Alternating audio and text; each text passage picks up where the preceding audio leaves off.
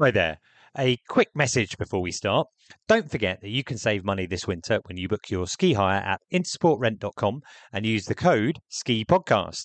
You'll get a guaranteed discount for all ski hire in France, Austria, and Switzerland. And to make it even simpler, you don't even need to use that code. Just take the link in the show notes and your basket will automatically be reduced. So, if you want to support the Ski Podcast, remember to book your ski hire with Intersport and to use the code Ski Podcast or take the link in the show notes. It'll save you money and help us too. Right, let's get on with the show.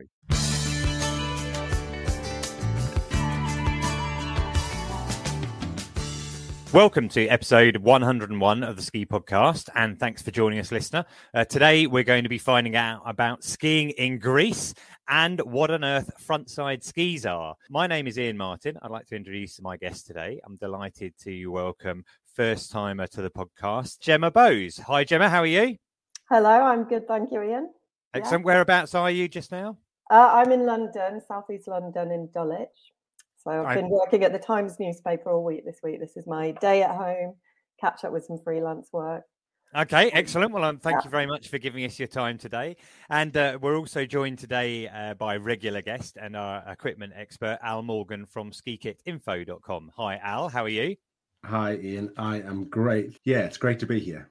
Yeah, well, it's great to have you on the show. Well, uh, let's let's start by asking our traditional question: When were you last on snow? Uh, Gemma, what about yourself? When were you last uh, skiing? Uh, well, last on snow, technically in the summer, I was in Cervinia hiking and I did put my foot on a tiny bit of snow, but that counts. uh, but the last big trip was last Easter. I went to the Haute Maurienne Valley in France for the whole two week holiday with my kids. Um, but we did a bit of a tour around. We were in Val which is yes. the main resort there, very good for children, lots of fun features for them. Uh, and then we also went up the valley to Bonneval-sur-Arc. I don't know if you guys know that place, but it's a yeah. very different feel, very small village. You almost feel like you're in the Himalayas. It's you feel like you're right at the top of the mountains. Right. Beautiful place. Like on the way up there, we saw a lammergeier, those rare, absolutely enormous birds floating above us in the sky. So it felt quite different to your normal sort of ski trip. Wonderful. Is this the valley that um, Modane is uh, is on? Uh, I'm not sure if that's one. There's a lot of different resorts there. I think there's 12 different resorts. Uh, one of them was where I'd actually done my first ever ski trip as a kid, Val Frejus. So I went back there the first time in almost 40 years. I don't think yep. it changed much, seemed pretty undeveloped. And also next to there, there's a tiny resort called La Norma, which yeah. uh, is becoming sort of a center of splitboarding, which I'm a snowboarder actually, not a skier anymore ski now and again if I have to. But yeah, so I went out splitboarding there, and they're going to host the first splitboarding festival in the Alps, I think, this year. Excellent. I had a quick look on the map. It is Modane, and then you continue through to oh, yeah, uh, Altini okay, yeah. those resorts. And it's interesting to me because I'm planning in December to take the train to Modane and then uh, to go to Orelle. Okay, yeah. Uh, and Orelle is that fourth valley of the three valleys, and then to go over the top on the on the new lift, which are, they're basically converting it at the top of the Cime de Caron, so that pedestrians, peatons can go over carrying your bags. So I'm going to ski over, stay over on the Orelle side, then take all my kit up and down the other side and go into uh, into VT. And the trains are meant to be a bit better to uh, Modane, so I'll be reporting on that at some point later on. Um, Al, what about yourself? Uh, last uh, skiing experience? I think mine may be similar to yours. That mine was at Hemel Snow Centre. I'm in South Southwest London, so actually, you know, that's really convenient. So yeah, I love. And when when was that? That was only around ten days ago. So not, um, um, uh, we we almost we almost bumped into each other. It's just a few days apart. We did because, as you um, observe, I was in um, Hemel Hempstead at the Snow Centre earlier this week, uh, which I'll mention uh, later. Uh, like yourself, Gemma, I did have my feet on snow uh, when I was in Zermatt uh, about uh, three, four weeks ago. I did go up to the Klein Matterhorn, Matterhorn Glacier Paradise. Unfortunately, skiing was closed to the public then, but I'm delighted to say that skiing has now opened again as of last Tuesday on the glacier there because there's a little bit of September snow uh, certainly enough that they've been able to open it. Now that that actually does lead me on to my next section because this is our first regular episode for five weeks, Uh, been very busy in the last uh, uh, month or so, but uh, subscribers will be very aware of that. Uh, I published four special episodes. We had an interview with Warren Smith, um, chap I've known, uh, a lot of people know in the industry. I've known him for 20 years. Really, really enjoyed talking to him. Helen Coffey, who you might know, Gemma, travel editor at The Independent, about her flight free stance and also an episode about speed opening, which is the uh, Zermatt downhill race, which is coming up in around a month's time, where I had the opportunity uh, to interview Pirmin Zurbriggen as well, which is very exciting to me, the uh, um, famous downhill racer uh, from, well, for me, back in the 80s. Uh, and also, I published episode 100. We're just going into the sixth year of the podcast at the moment. And in episode 100, I look back at the history of the podcast and some of my favorite episodes and, uh, and features in there. Now, Jules, a listener, did contact me and say, How can it be that that was episode 100 when you've had over 150? And I think early on, the way the kind of taxonomy of that worked was uh, we have regular episodes like this one today, where we have Gemma and Al as guests, and special episodes. And maybe that's a bit confusing. So I'm going to I'm going to redo them from now on, but they are all well worth a listen. You can find them on Spotify, Apple Podcasts, uh, or wherever you download your podcasts. And if you have listened to episode 100, listener, you'll have heard our big news that from this episode onwards, Les Trois Vallées is now our main sponsor. Uh, and I'd like to thank Switzerland Tourism for their support. Uh, I really enjoyed discovering Switzerland and sharing the destination. Uh, but after three years, we mutually decided it was time for change. And I'm very excited that Three Valleys has come on board as our new partner. Um, uh, many listeners will already be aware of uh, the Three Valleys. It's the largest ski area in the world world class resorts like uh, Courchevel, Meribel, and Val Thorens. But what I'm hoping to do in the podcast is, you know, to go behind the scenes a little bit and bring you some of the stories you might have uh, missed. And actually, one I just want to kind of bring to the fore uh, today um, I blogged on this uh, on the skiflightfree.org website, but really interested to see some new solar panels that have gone in onto the Saulire Express lift, which goes up from Meribel to uh, Salers, and they're on the mid station. Solar panels are becoming more uh, common being put onto lift stations, but this one is really interesting because they have panels on both sides. So the uh, 90% of the power will be supplied solar through the sun's rays. But they also use, and I had to Google this, uh, the albedo effect, which is the reflection from the snow back onto the uh, underside, which generates uh, extra electricity as well. So, listen, if you're interested in that, have a look at a ski flight free. Right. I would like to bring you into the conversation, Gemma, if I could. One of the reasons I wanted to have you on the show is I read an article a while ago about a trip that you took to uh, Greece, and I love talking to people about you know different destinations that are a little bit off the uh, beaten track. I wonder, firstly, where you went and and why you chose to go there. Okay, well, this was uh, just before COVID.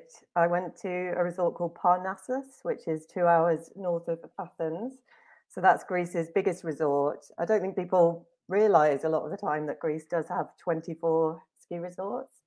I would think of it as an, a country full of beaches for relaxing in the sun, swimming, but actually they see it largely as a country of mountains. The the mainland is very mountainous, as well as some of the islands, of course. But uh, so I think I had an invitation because I'm a travel writer. You do lots of invitations to unusual things to do. Uh, the Greek Tourist Board were trying to promote skiing there to the British market a couple of years ago. And I'm always interested to try and find a different kind of ski trip because, I've, like you guys, have been skiing all my life. After a bit, all of your ski holidays can start to feel a bit samey, can't they? Just same slopes, same fun show. But I like occasionally doing a bit of a different ski trip. So I thought I'll see what skiing in Greece is like. One of the best things about it, the part of the reason I chose it was it was for a February half term trip. And I've got two little kids trying to teach them to ski but going at that time of year is really, really expensive, as I'm sure anyone with kids knows. Can cost you a fortune, but Greece is a budget option. So I had a quick look actually just before coming on here at the flight costs. And to fly to Athens for February half term, the flights at the moment are still 110 quid. But to Geneva, the cheapest I could find was 400 on Skyscanner, yeah. same dates. And the same applies for everything there. So accommodation, we stayed in a, a, beautiful hotel just outside where the main ski resort is. Not far, just a little drive up the hill. And I think it was, even though we booked it maybe a week before, the rooms, they're like big villas uh, with three double bedrooms. I think it was 200 quid a night. You imagine this kind of place. It had a big swimming pool, a spa, we had our own house with balconies, roaring log fire. I mean, in Val somewhere, that would cost you 10 grand probably, wouldn't it? At least for uh, every half. For sure. It, it, sounds very nice. Could could I actually um, ask a question there? Or not really a question, just an observation that, you know, I'm always interested in places where you can take your family at half term for better value. And what you observe there about the flights to uh, Athens being much less than the flights to Geneva I've seen the same thing in relation to took the family to the French Pyrenees at half term uh, one year, and yeah. the same sort of thing flying to Toulouse. The same time, I think at that point because we booked it relatively late, it was even more than that to uh, Geneva. It was like eight hundred pounds a flight. Yet you could yeah. still fly to Toulouse for uh, what you might term a, you know a normal sort of price. And I think looking outside the box as you have there just does make uh, you know all of this a little bit more affordable. I'm not sure so many people would as you said, would have considered Greece. 24 ski resorts is amazing. Uh, in, um, sorry, was it Parnassos that you went to? Parnassos, yeah, that's yeah. the main ones. Where and, and what ha- what size is Parnassos in terms of you know number of piece? Uh, well, I mean that's the catch. It's not massive. it's not the Trois Vallées, that's for sure. I think there's 20 runs, 22 runs, 16 lifts it's a bit basic. You go there for an adventure and a different sort of ski trip. I don't think you want to go for your main ski holiday of the year if you're a very keen skier. But what it gives you is a, a lot of fun. You get to do, you know, a good few hours of skiing in the morning. So we would get up, drive up to the resort, maybe 15 minute drive, uh, get on the slopes, do a good few runs with the kids. They're fun, they're fun slopes, you know, you can speed along. There's a couple of parks, but it's not a massive ski area. But for us, we were skiing with our kids. They can only do a couple of hours a day. They had a lesson there. The lessons were brilliant. I really loved the guy. And one of the best things is that it was sunny and warm. So the conditions were like you would get at Easter, which for families is brilliant in February when the cold weather in the Alps could put a lot of people off. Okay. sorry, how old are your children, Gemma? I think when we went there, they were about six and three yeah, you don't need to have a huge ski area if you are doing a family ski holiday like that. I mean, you mentioned the temperature, and that's lovely being warm. What was the snow like? What was the snow coverage like? and like the... good spring snow. You know, this it, there was still decent snow. Uh, it was soft, but that's good again for kids. It's not too icy. I think they do have some amazing backcountry terrain there. So I'd like to go back when there'd been a big dump because I think you could go into the backcountry from the top of the lifts, and that would be amazing the views are incredible. I think you can see Mount Olympus, all this brilliant scenery. But for us, we, the skiing was a little part of it. We were really going on a bit of a cultural adventure. So at the end of the ski day, we might finish at lunch or a bit later in the afternoon. Then you drive down to this little village not far away called Arachova, which in Greece is known as the cold Mykonos. Meaning it's full of Premiership footballers on a, on a week off it's a bit shishy. There's lots of après ski bars. I think basically the Athenians, I think they like to appear to be skiing, but they spend most of their time in the bars down the road. Quite glamorous. Well, that's good because it means the slopes are empty, right? Exactly. Yeah, you just got to wait for them to do their two runs and go away. Uh, but then a good thing is you can go to all these amazing restaurants. You can be having calamari for your après ski meal, kebabs, stuff that kids will actually eat who don't like to yeah. and then some one of the most amazing things we did there was drive down to Delphi, which is not very far away, which, as you might know, is one of Greece's most incredible ancient UNESCO sites, home to the Oracle. And I think in the summer it would be packed with crowds. Yeah. But at that time of year, it was empty. We had it to ourselves. Surrounded by olive trees. It felt like summer. We were wearing t-shirts, having and, ice creams. And how did you get on? Uh, you know, taking your young children around, uh, you know, historical monument. Mine uh, haven't always his- been as keen on that sort of thing. Yeah, you've got to find the things that interest them. So when we said, "Oh, people used to come here to ask their futures," they were going up to the the special stone that was part of the oracle asking it if they were going to be allowed ice cream that day. it turned out they were.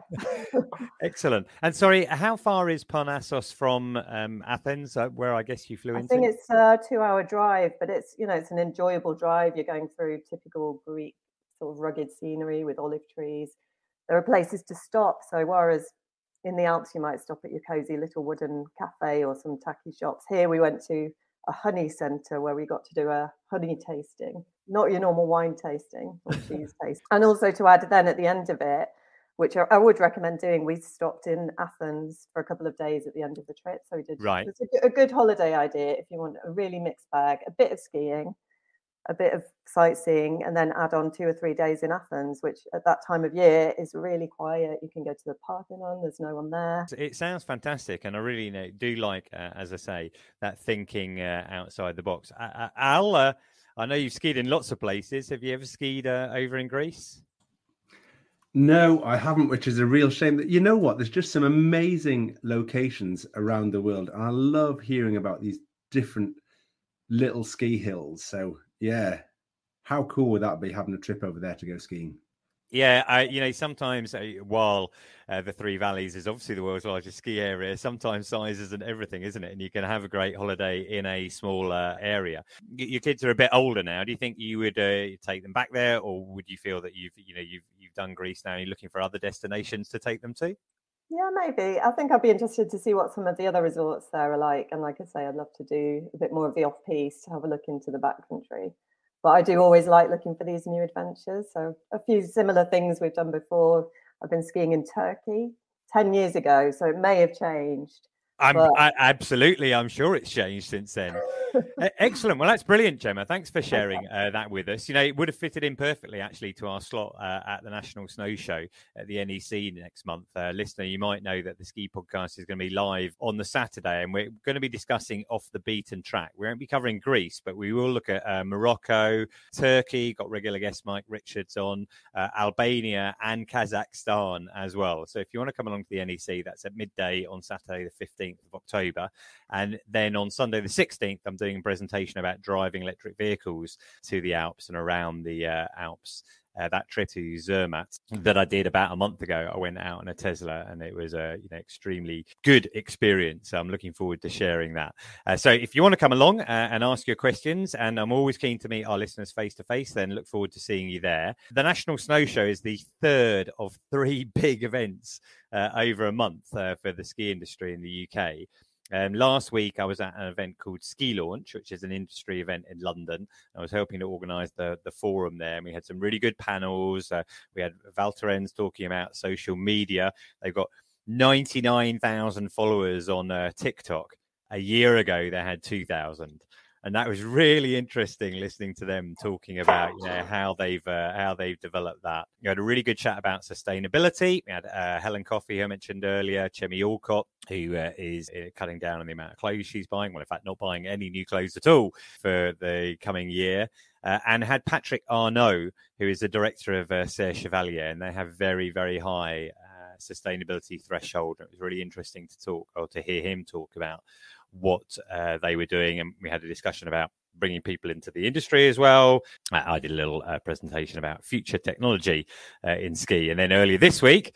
Al mentioned uh, the ski set, the snow center, where I was at Listex, where I was hosting another panel on sustainability. But while I was there, I found the time to uh, catch up with James Gambrill uh, from the Ski Club of Great Britain because they presented uh, or he presented some findings from their most recent uh, industry survey.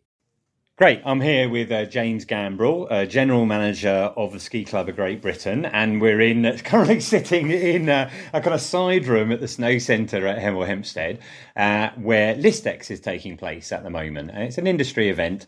And yesterday, you did a really interesting presentation uh, all about, I think the data was the state of the snow sports market. Yeah. I wondered if you'd like to give us what you thought were the key findings from that. Yep. Yeah, absolutely. So uh, we are we are we did a survey over the last um, couple of weeks in partnership with Snow and Rock and Mountain Trade Network.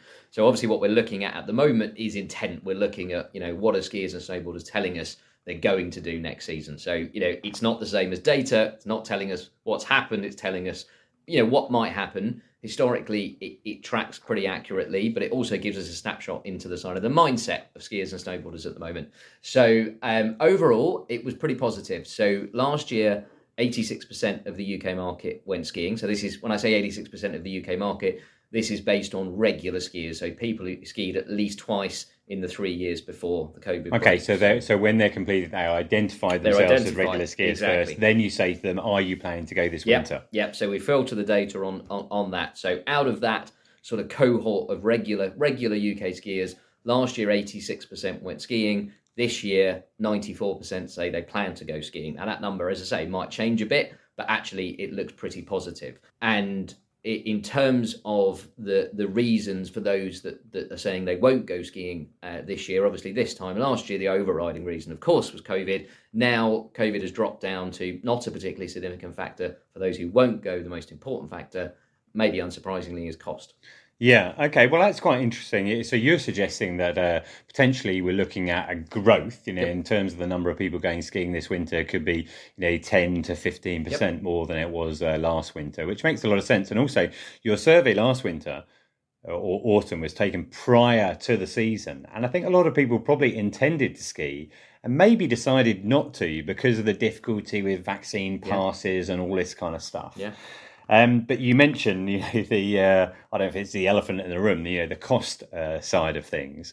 You know, we have a cost of living crisis at the moment. Did you see anything from the data that suggests people are are looking to you know compromise and try and save money on their ski holidays? Yeah, I mean there was some interesting insights. I think always with these surveys, it's about asking lots of questions, maybe from different angles around the topic, to try and understand people's uh, you know people's motivations. And and so some of the interesting takings were in terms of quality of accommodation, so that was a factor that went up quite steeply during COVID. People, there was a sort of the, this flight to luxury idea that people wanted high quality accommodation. That hasn't changed. The most popular choice of accommodation for UK skiers is remains four star hotels.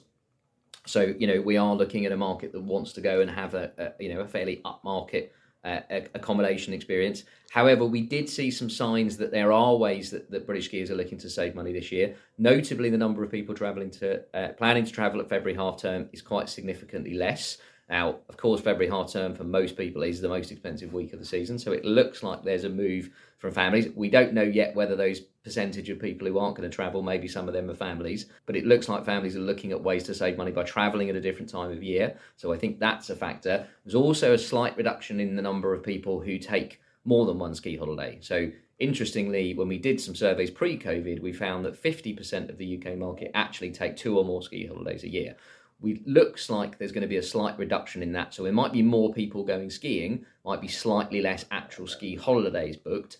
Um, but there did seem to be a slight increase in the length of stay. So it may be that some people who used to do, you know, two week long holidays this year might do a two week holiday, which obviously saves the money on flights and everything. So I, I think UK skiers are looking for ways to save money, but ideally not by compromising on the quality of the holiday, but by looking at other ways that they can that they can make a saving. Yeah, okay. I mean that's really interesting uh, too.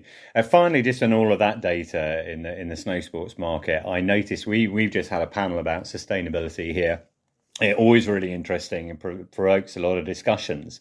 You did uh, see some some changes in responses mm. in relation to sustainability and how important it is to people when they're making their decisions about holidays. Yeah, absolutely. So again, we try and ask different questions around this to try and understand how it's impacting exactly that those key decisions that skiers are making. So one of the questions we asked was how significantly would a resort sustainability policy impact your choice of resort? So you know when you're considering which resort to go to, are you looking at their sustainability policy as part of that decision making process? How important is that? Now, almost 30% said it was very important to them. So there does seem to be a, a you know significant chunk of the UK market for whom that sustainability policy is important. Only 5% said it wasn't important at all. Um, and I think the other significant about that, that answer is that it's a significant increase from even just three years ago when that number was about 10%. So it does seem that it's something that's getting into Yeah, well, I mean, that's something that came out in the panel this afternoon in, in all sorts of uh, different angles, whether it's people choosing not to take flights or choosing to uh, have pre love clothing rather than buying new clothing is a, is a trend yep. that is gathering momentum yep. and making a difference. That's really interesting to hear. And you, you, I think you do the survey a couple of times a year. Mm-hmm. So um, at the next Listex, we'll get an update and see what happened this winter. But, you know, really interesting data data. That's excellent. Thanks very much, James. Pleasure. So, Gemma, we heard James uh, saying there that fewer people are thinking about travelling at February half term relative to previous years. Uh, possibly linked to the cost of living crisis. I mean, he, you know, I know, we've all maybe tried to take a family away at February half term. It can be shockingly expensive. Do you, do you think um, maybe there'd be interest in you know, other areas that are less expensive, like uh, you know Greece or the Pyrenees, etc.? Yeah, I think it's a really good time to do something different. I mean, possibly if you can afford it, you might go on a bigger trip at Easter as well. But February is definitely the time to shop around and find a cheaper option.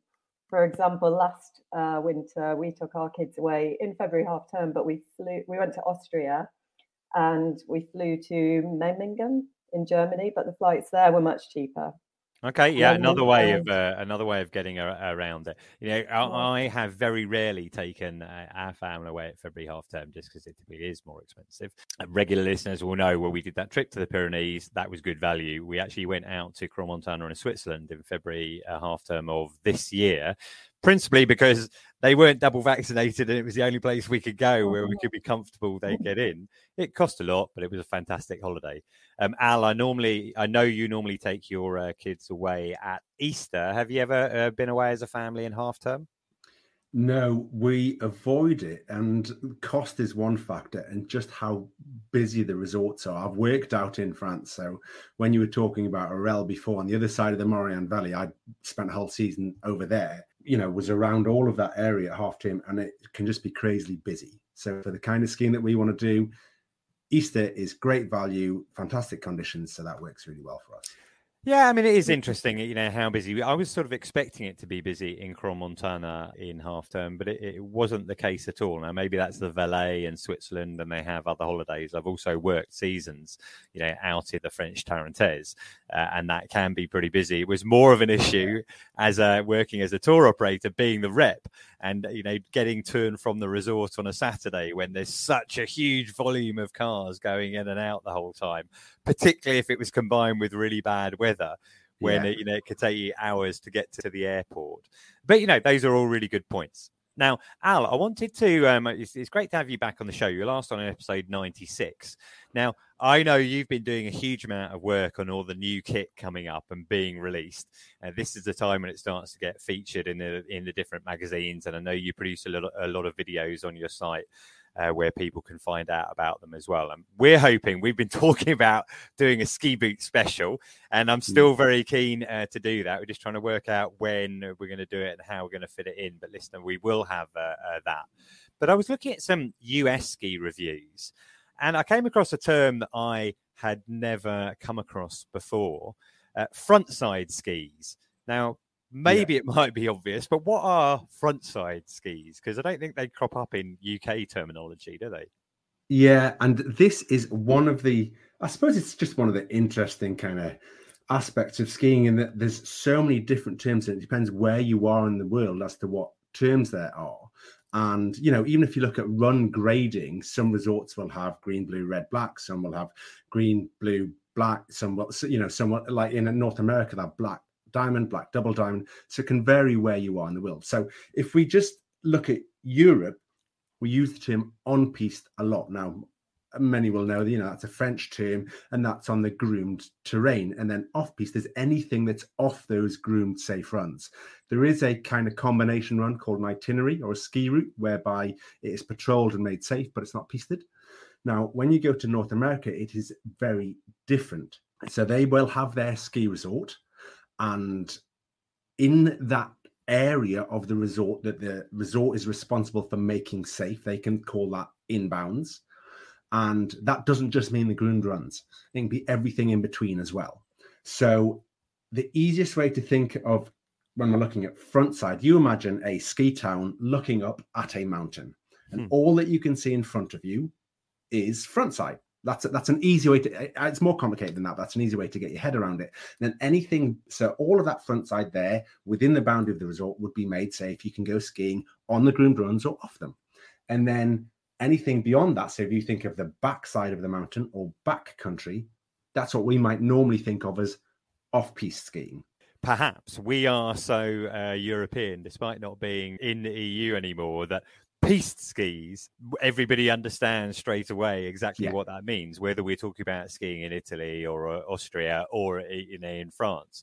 Yeah. Um, I imagine they probably have après ski in America, but now I'm wondering if they call that something different as well. I mean, you have this thing with translations and I'm writing stuff, and snow groomers and piste bashers, to me, in the UK, everybody understands what a piste basher is, but not everybody understands what a snow groomer is you know those those two things. I think Churchill once said that the, the US and the UK were a, a two countries separated by a common language and you know sometimes those uh, those differences you, you, have to work hard to get through them okay cool i've got another question for you then and mike greenland he contacted us via twitter and he said, Who remembers the Parablack from the 70s? Now, I had these on a certain pair of skis. They were, they were attached to the front of your skis to stop them crossing. They were a little triangle that, you know, cropped up because, you know, at the time, the style in that time was to ski with your uh, skis really tight together uh, like this.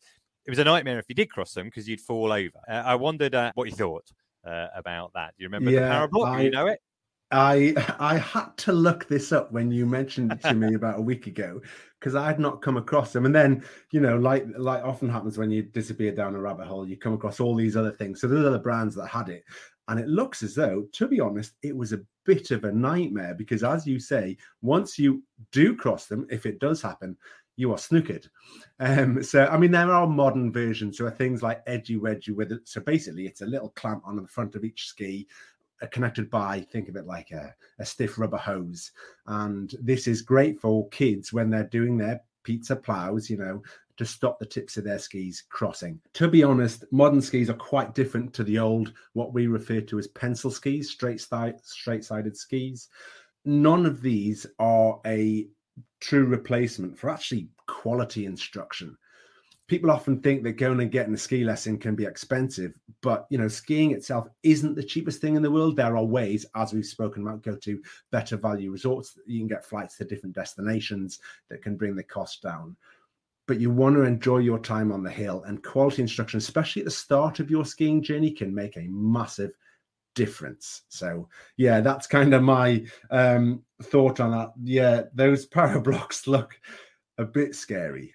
Yeah, well, I'll put a photo in the show notes and also a link to the edgy wedgie, which I had to look up because I'd never heard of that before.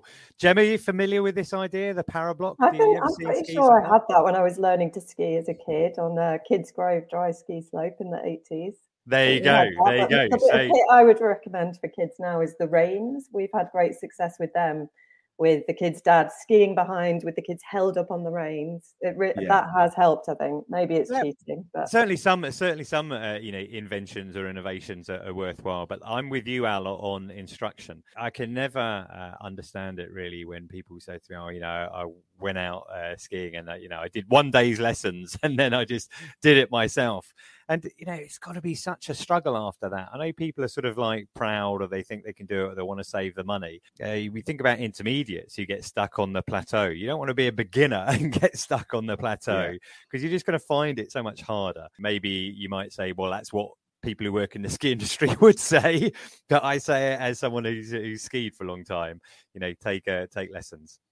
That's brilliant, Al. Thanks very much for that. Now, uh, we're just going to come to the close now. Uh, I do enjoy all feedback about the show, like uh, Mike's uh, comment, etc., and uh, Jules, who uh, had her question about the episode numbering. So please do contact us via social or by email to the ski podcast at gmail.com. and you can also review us. they're always welcome on Spotify and Apple. Now, I've had so much feedback recently, maybe with all those extra episodes. I'm going to have to hold some of these comments back for uh, episode 102, but I'm just going to read a couple out. Uh, Rachel Frisbee uh, via Facebook said, I love the episode about La Plagne.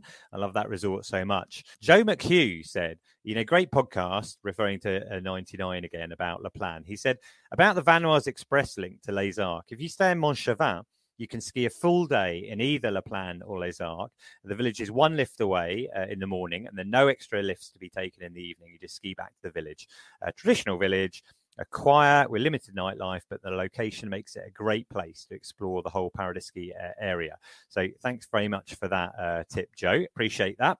Uh, uh, Richard Sideways on the uh, forum Snowheads uh, enjoyed the special with Warren Smith, and Bob in CH also on Snowhead said, "Great pod. I didn't know he filmed with Guido Perrini." And if you listen to that interview I did with Warren, yeah, we went right back, and I'm pretty sure you remember those days, Al, when uh, Warren was producing the kind of ski odyssey, snow odyssey uh, videos and having the premieres at the Prince Charles Theatre in Leicester yeah, Square. Do. do. you remember those? Yeah, and I do remember the movies with Guido as well. You know, it was it was happy times.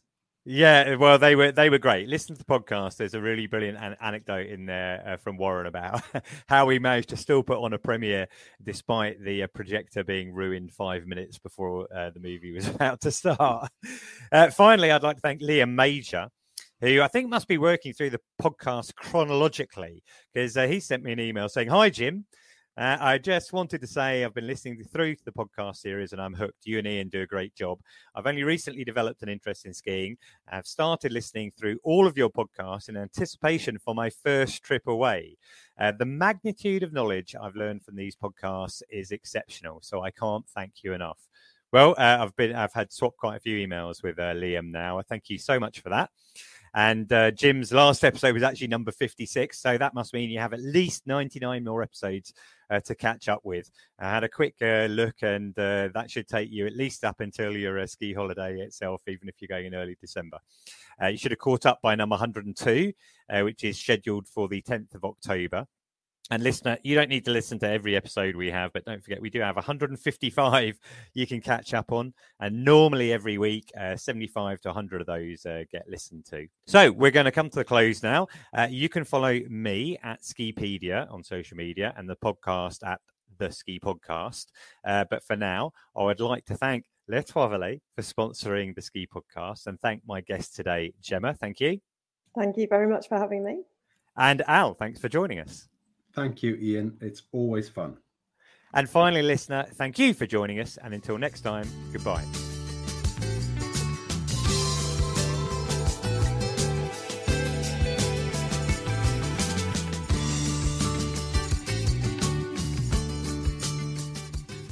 Thanks for listening to this episode of the Ski Podcast. Don't forget that if you want to support the podcast, then remember to book your ski hire with Intersport and use the code Ski Podcast, or simply take the link in the show notes. It'll save you money and help us too. Thanks again and have a great winter.